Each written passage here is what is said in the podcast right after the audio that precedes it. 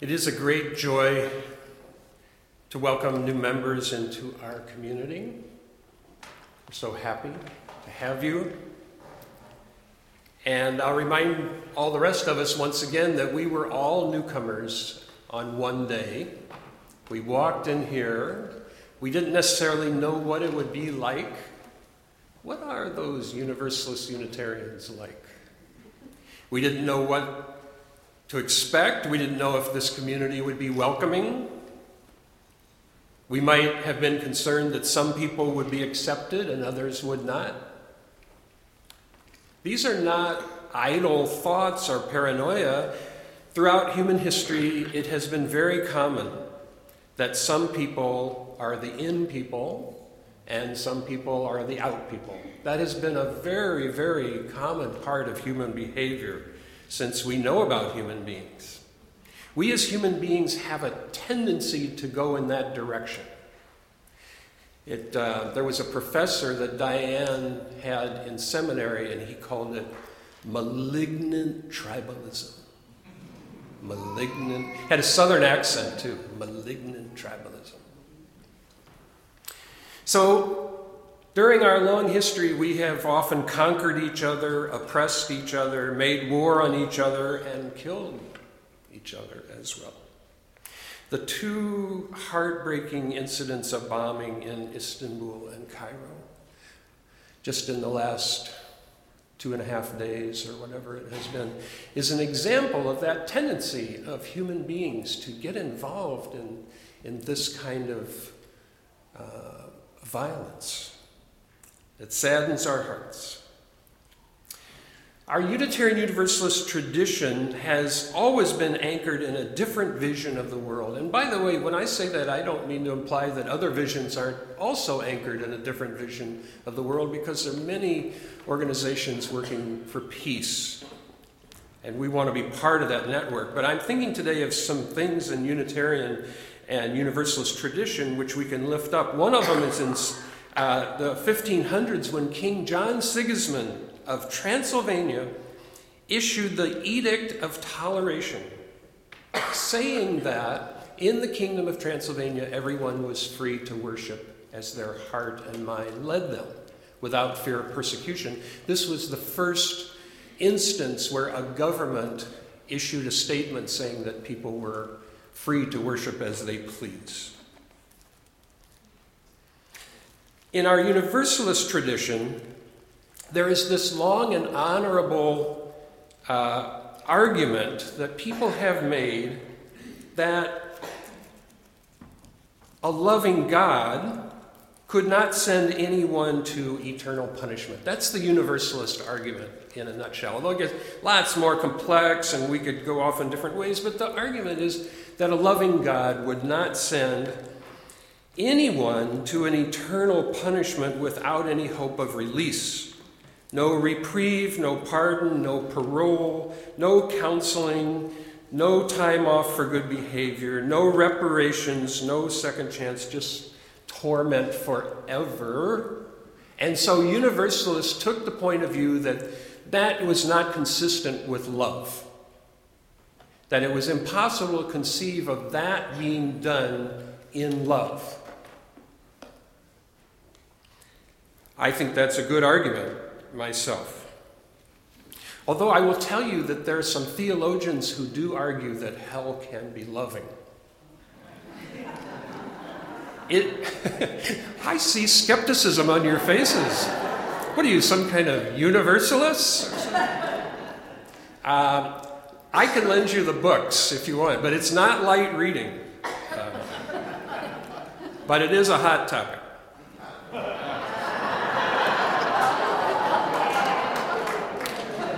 That one just popped out. I don't know.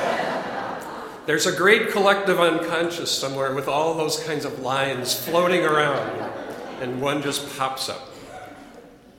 So, that was the universalist idea that there can't be hell and a loving deity. And so, whether one takes this statement literally, and by the way, I want to tell you, as I mentioned before, that Many times in my time in this church, families have come to me and told me that their kids were being told they're going to hell for going to this church. That is just so absurd. But, so in some cases, this is an actual discussion that's going on. But if we don't take it literally and we take it more symbolically, then it's about standing for love. It's about giving priority to love and making that our way of life. So, whether you take it literally or symbolically, I think the Universalists got it right. I would rather stand on the side of love. So, there is a, in our tradition this idea of some kind of great reconciliation or a great inclusive community where all are accepted and none are rejected. That's the vision, you know, that we're going to sit at the welcome table where everyone will be invited and no one will be rejected. We won't check anybody's papers.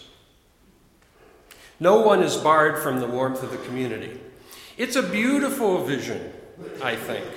And once again, other traditions have this vision too. I want to acknowledge that, but I'm just lifting up the particular way we look at it this morning.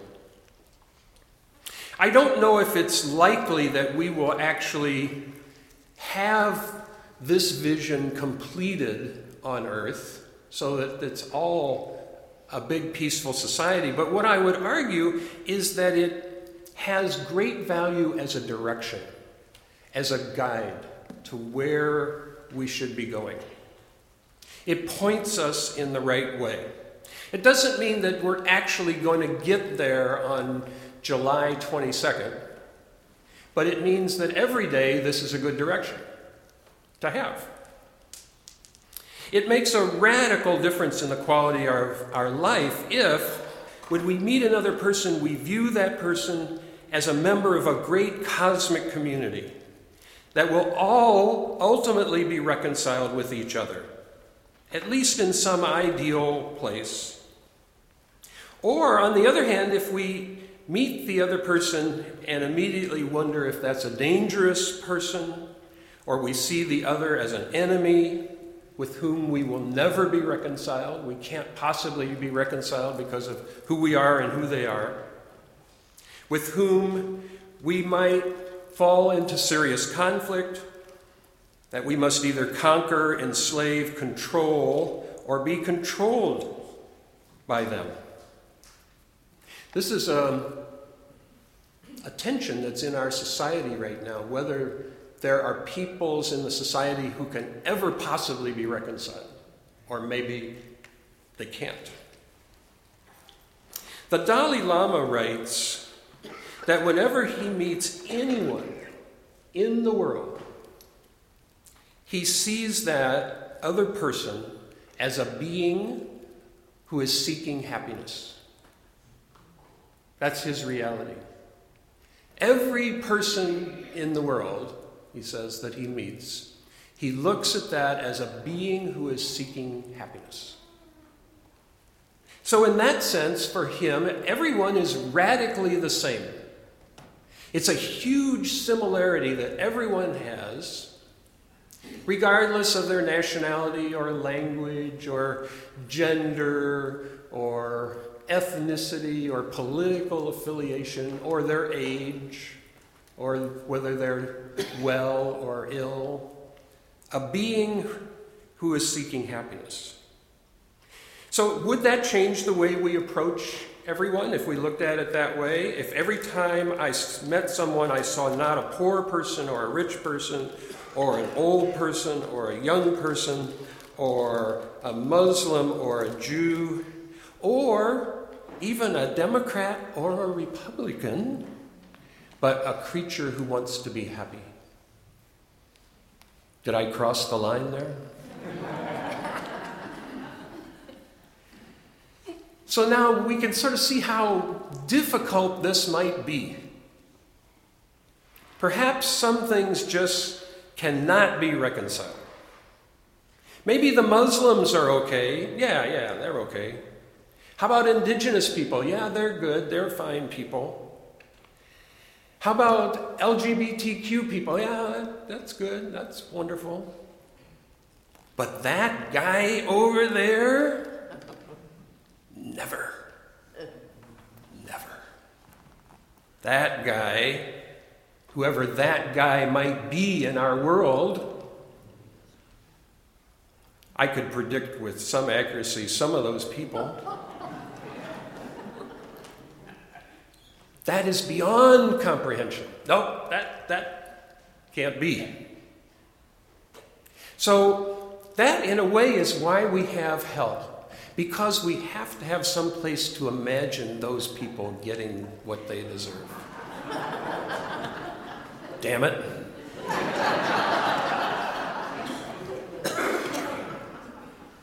a place to send our enemies. Hasta luego. So, universalism, universalism really is a radical idea. And as Martin Luther King talked about it, the love that he thought had power in the universe, he said, this is not a sentimental kind of love. This is not a, a mushy, blissy love. This is a deep, reconciling, transforming love. If anyone would have had a reason to believe that some people are just evil racists and there's no hope for such vile creatures, it would have been Martin Luther King who had a good reason to believe that. A person who was reviled, spat on, arrested, harassed, bombed, threatened, attacked, and ultimately assassinated. Surely those racists deserve to burn in hell. And yet, King did not take that point of view. He believed that through nonviolent activism, the heart of the racists could be changed. That those people were going to change their minds. The racists were sort of like Scrooge, you know, a mean, selfish, hardened soul, seemingly beyond any kind of repair. And yet, somehow, a reawakening, a rebirth of compassion took place. King did not even say that the cops beating up the marchers on the Pettus Bridge would go to hell. He said their hearts would be changed. And that's what would make the difference. They could eventually see the truth. Now, one does not want to be overly naive about this worldview, and King knew that this was not likely to happen very soon. Certainly not by the end of that day. He was not a fool. But this long range vision, which I believe, by the way, is a universalist vision, I don't want to tell Martin Luther King what his theology is, but I just think it's a universalist friendly vision gave his work a shape.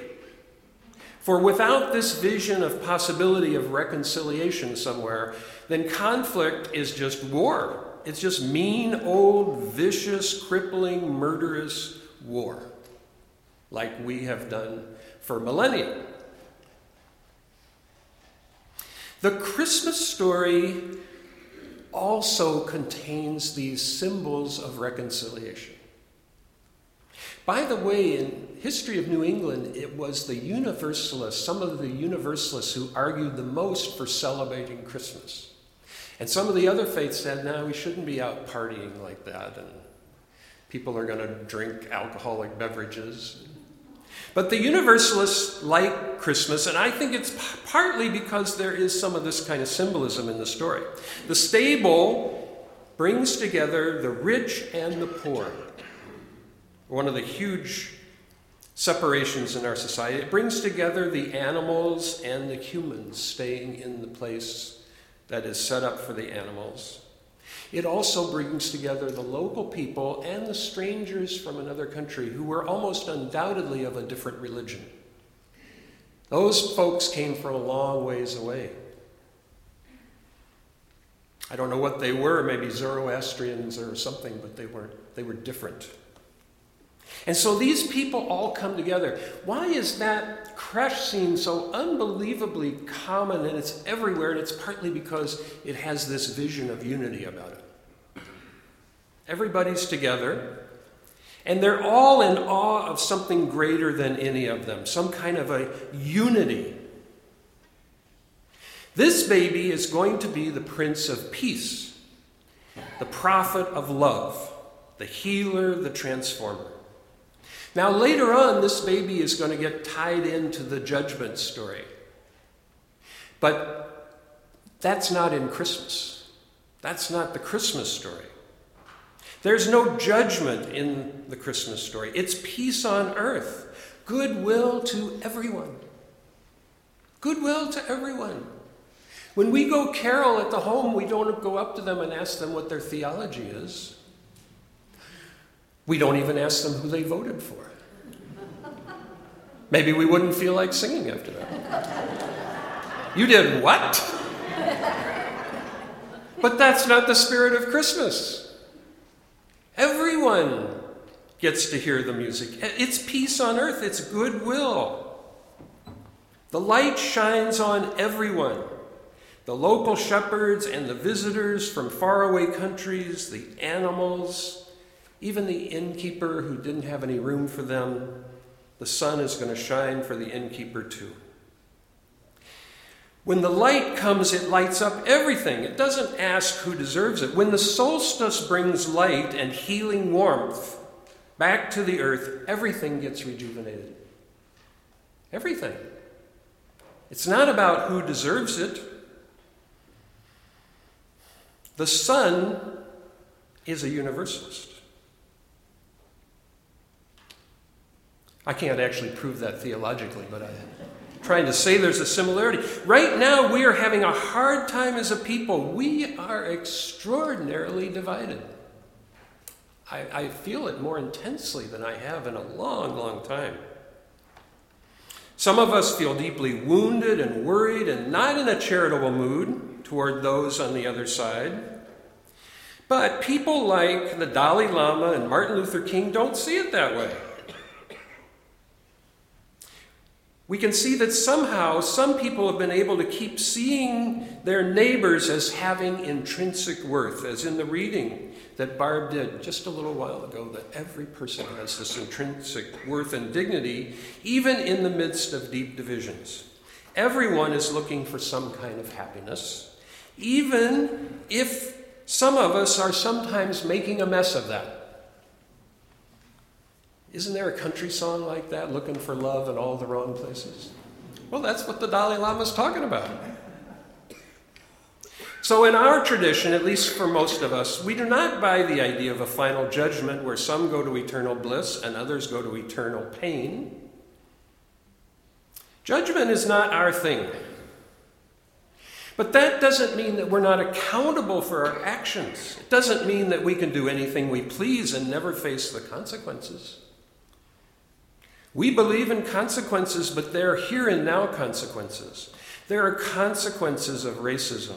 There are consequences of mistreatment of women, or Muslims, or Native people.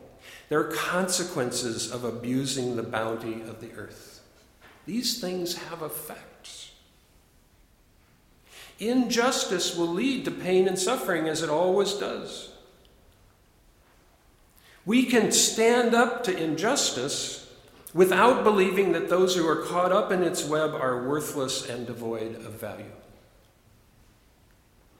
We can see these folks as blind, as fallible, as misled, and we can have the wisdom to know that sometimes we are deluded too. We don't have to send the oppressor to hell. We just have to get the oppressor the hell out of oppressing us. Those are not the same thing.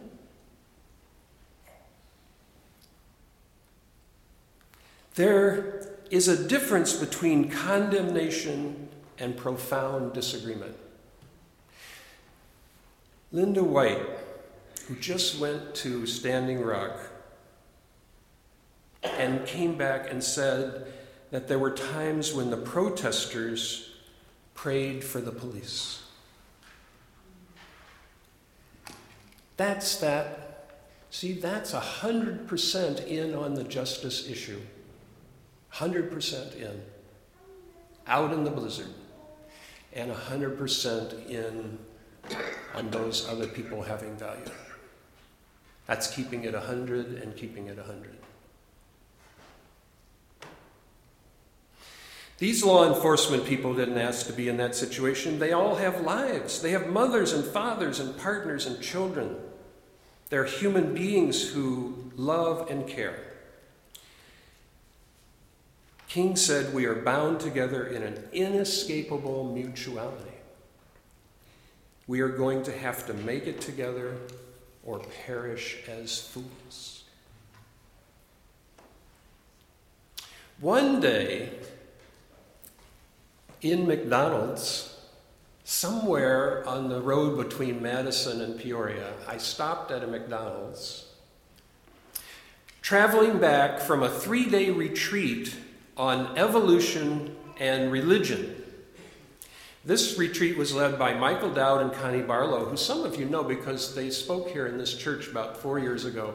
And they are people who travel around the country talking about evolution as a spiritual reality. That's their point of view. So I had been with them for three days talking about evolution and, and spirituality and as I sat in a McDonald's, perhaps one of the least likely places on earth to have a mystical experience, there might be some place more unlikely than that. So I just sat there and I began to see every person as a new experiment of evolution. Everyone a different attempt to see what would work to bring happiness and satisfaction. So, all these experiments sitting there and radically equal to each other because they're all come from that same force. Different sizes, shapes, colors, talents, ages, but all beings created by a cosmic creativity an evolutionary art that just keeps trying new ideas, new forms, on and on and on and on. Billions and billions of them. And all of us are expressions of that huge creativity. It's not that some of us are part of that and others are not, it's everybody. It's everybody on the planet and all the creatures on the planet. And for about 15 or 20 minutes, I just sat in McDonald's with my cup and I just saw everyone in that light. Such a wonderful feeling of appreciation. Well, when we're not having those kinds of experiences, which is most of the time, then these same ideas are encoded into myths and legends. That's how these ideas carry on, even when you're not having the experience, but there are stories about that.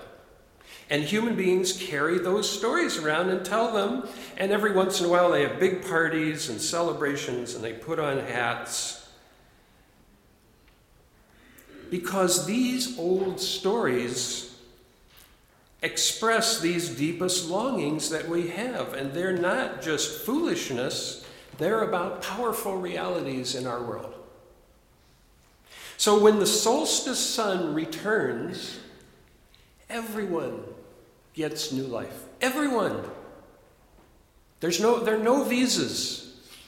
There are no passports. It's everyone. When a baby comes to bring peace on earth and goodwill, it's not just for straight white Protestant American males. It's everyone. It's peace on earth and goodwill to all. That's the encoded message. That there's this powerful force that is capable of bringing that. A prophet leads the people on a march across a bridge, believing that even those who are beating them up can be transformed. Believing that. And we don't think he's out of his mind, we think he's a national hero. A holy man looks at every person in the world and says, every single one of them is a being who wants to be happy. That's who they are. They're a being trying some way to, to see if that will make them happy. An old, mean miser is transformed by his dreams or perhaps three spirits to cho- totally change his life. The protesters pray for the police. We are reconciled with our grouchy, rather mean uncle at the holiday dinner. Oh, come on, I'll give you a hug. Even that grouchy one. That's the reconciliation that is encoded into the stories. In the Hanukkah story, they think there's not enough oil for the, for the temple to be set up in its proper way, but there is. That's the story. Yeah, it is possible. You think it's not possible, but it is. All is possible, all can be healed. The sun is coming back. Even this country, with its deep wounds can be healed. That's what the stories say. That is the human story. And we are the characters in the story. Our role is to bring this longed for peace and justice to the earth. As well as we can contribute to that, that is our role in the story. May the hope of this possibility guide our path. I would like for us to sing a wonderful Christmas carol this morning. This is one of the traditional carols that you know. It came upon the Midnight Clear. This was written by a Unitarian minister. The words were, named Edmund Hamilton Sears.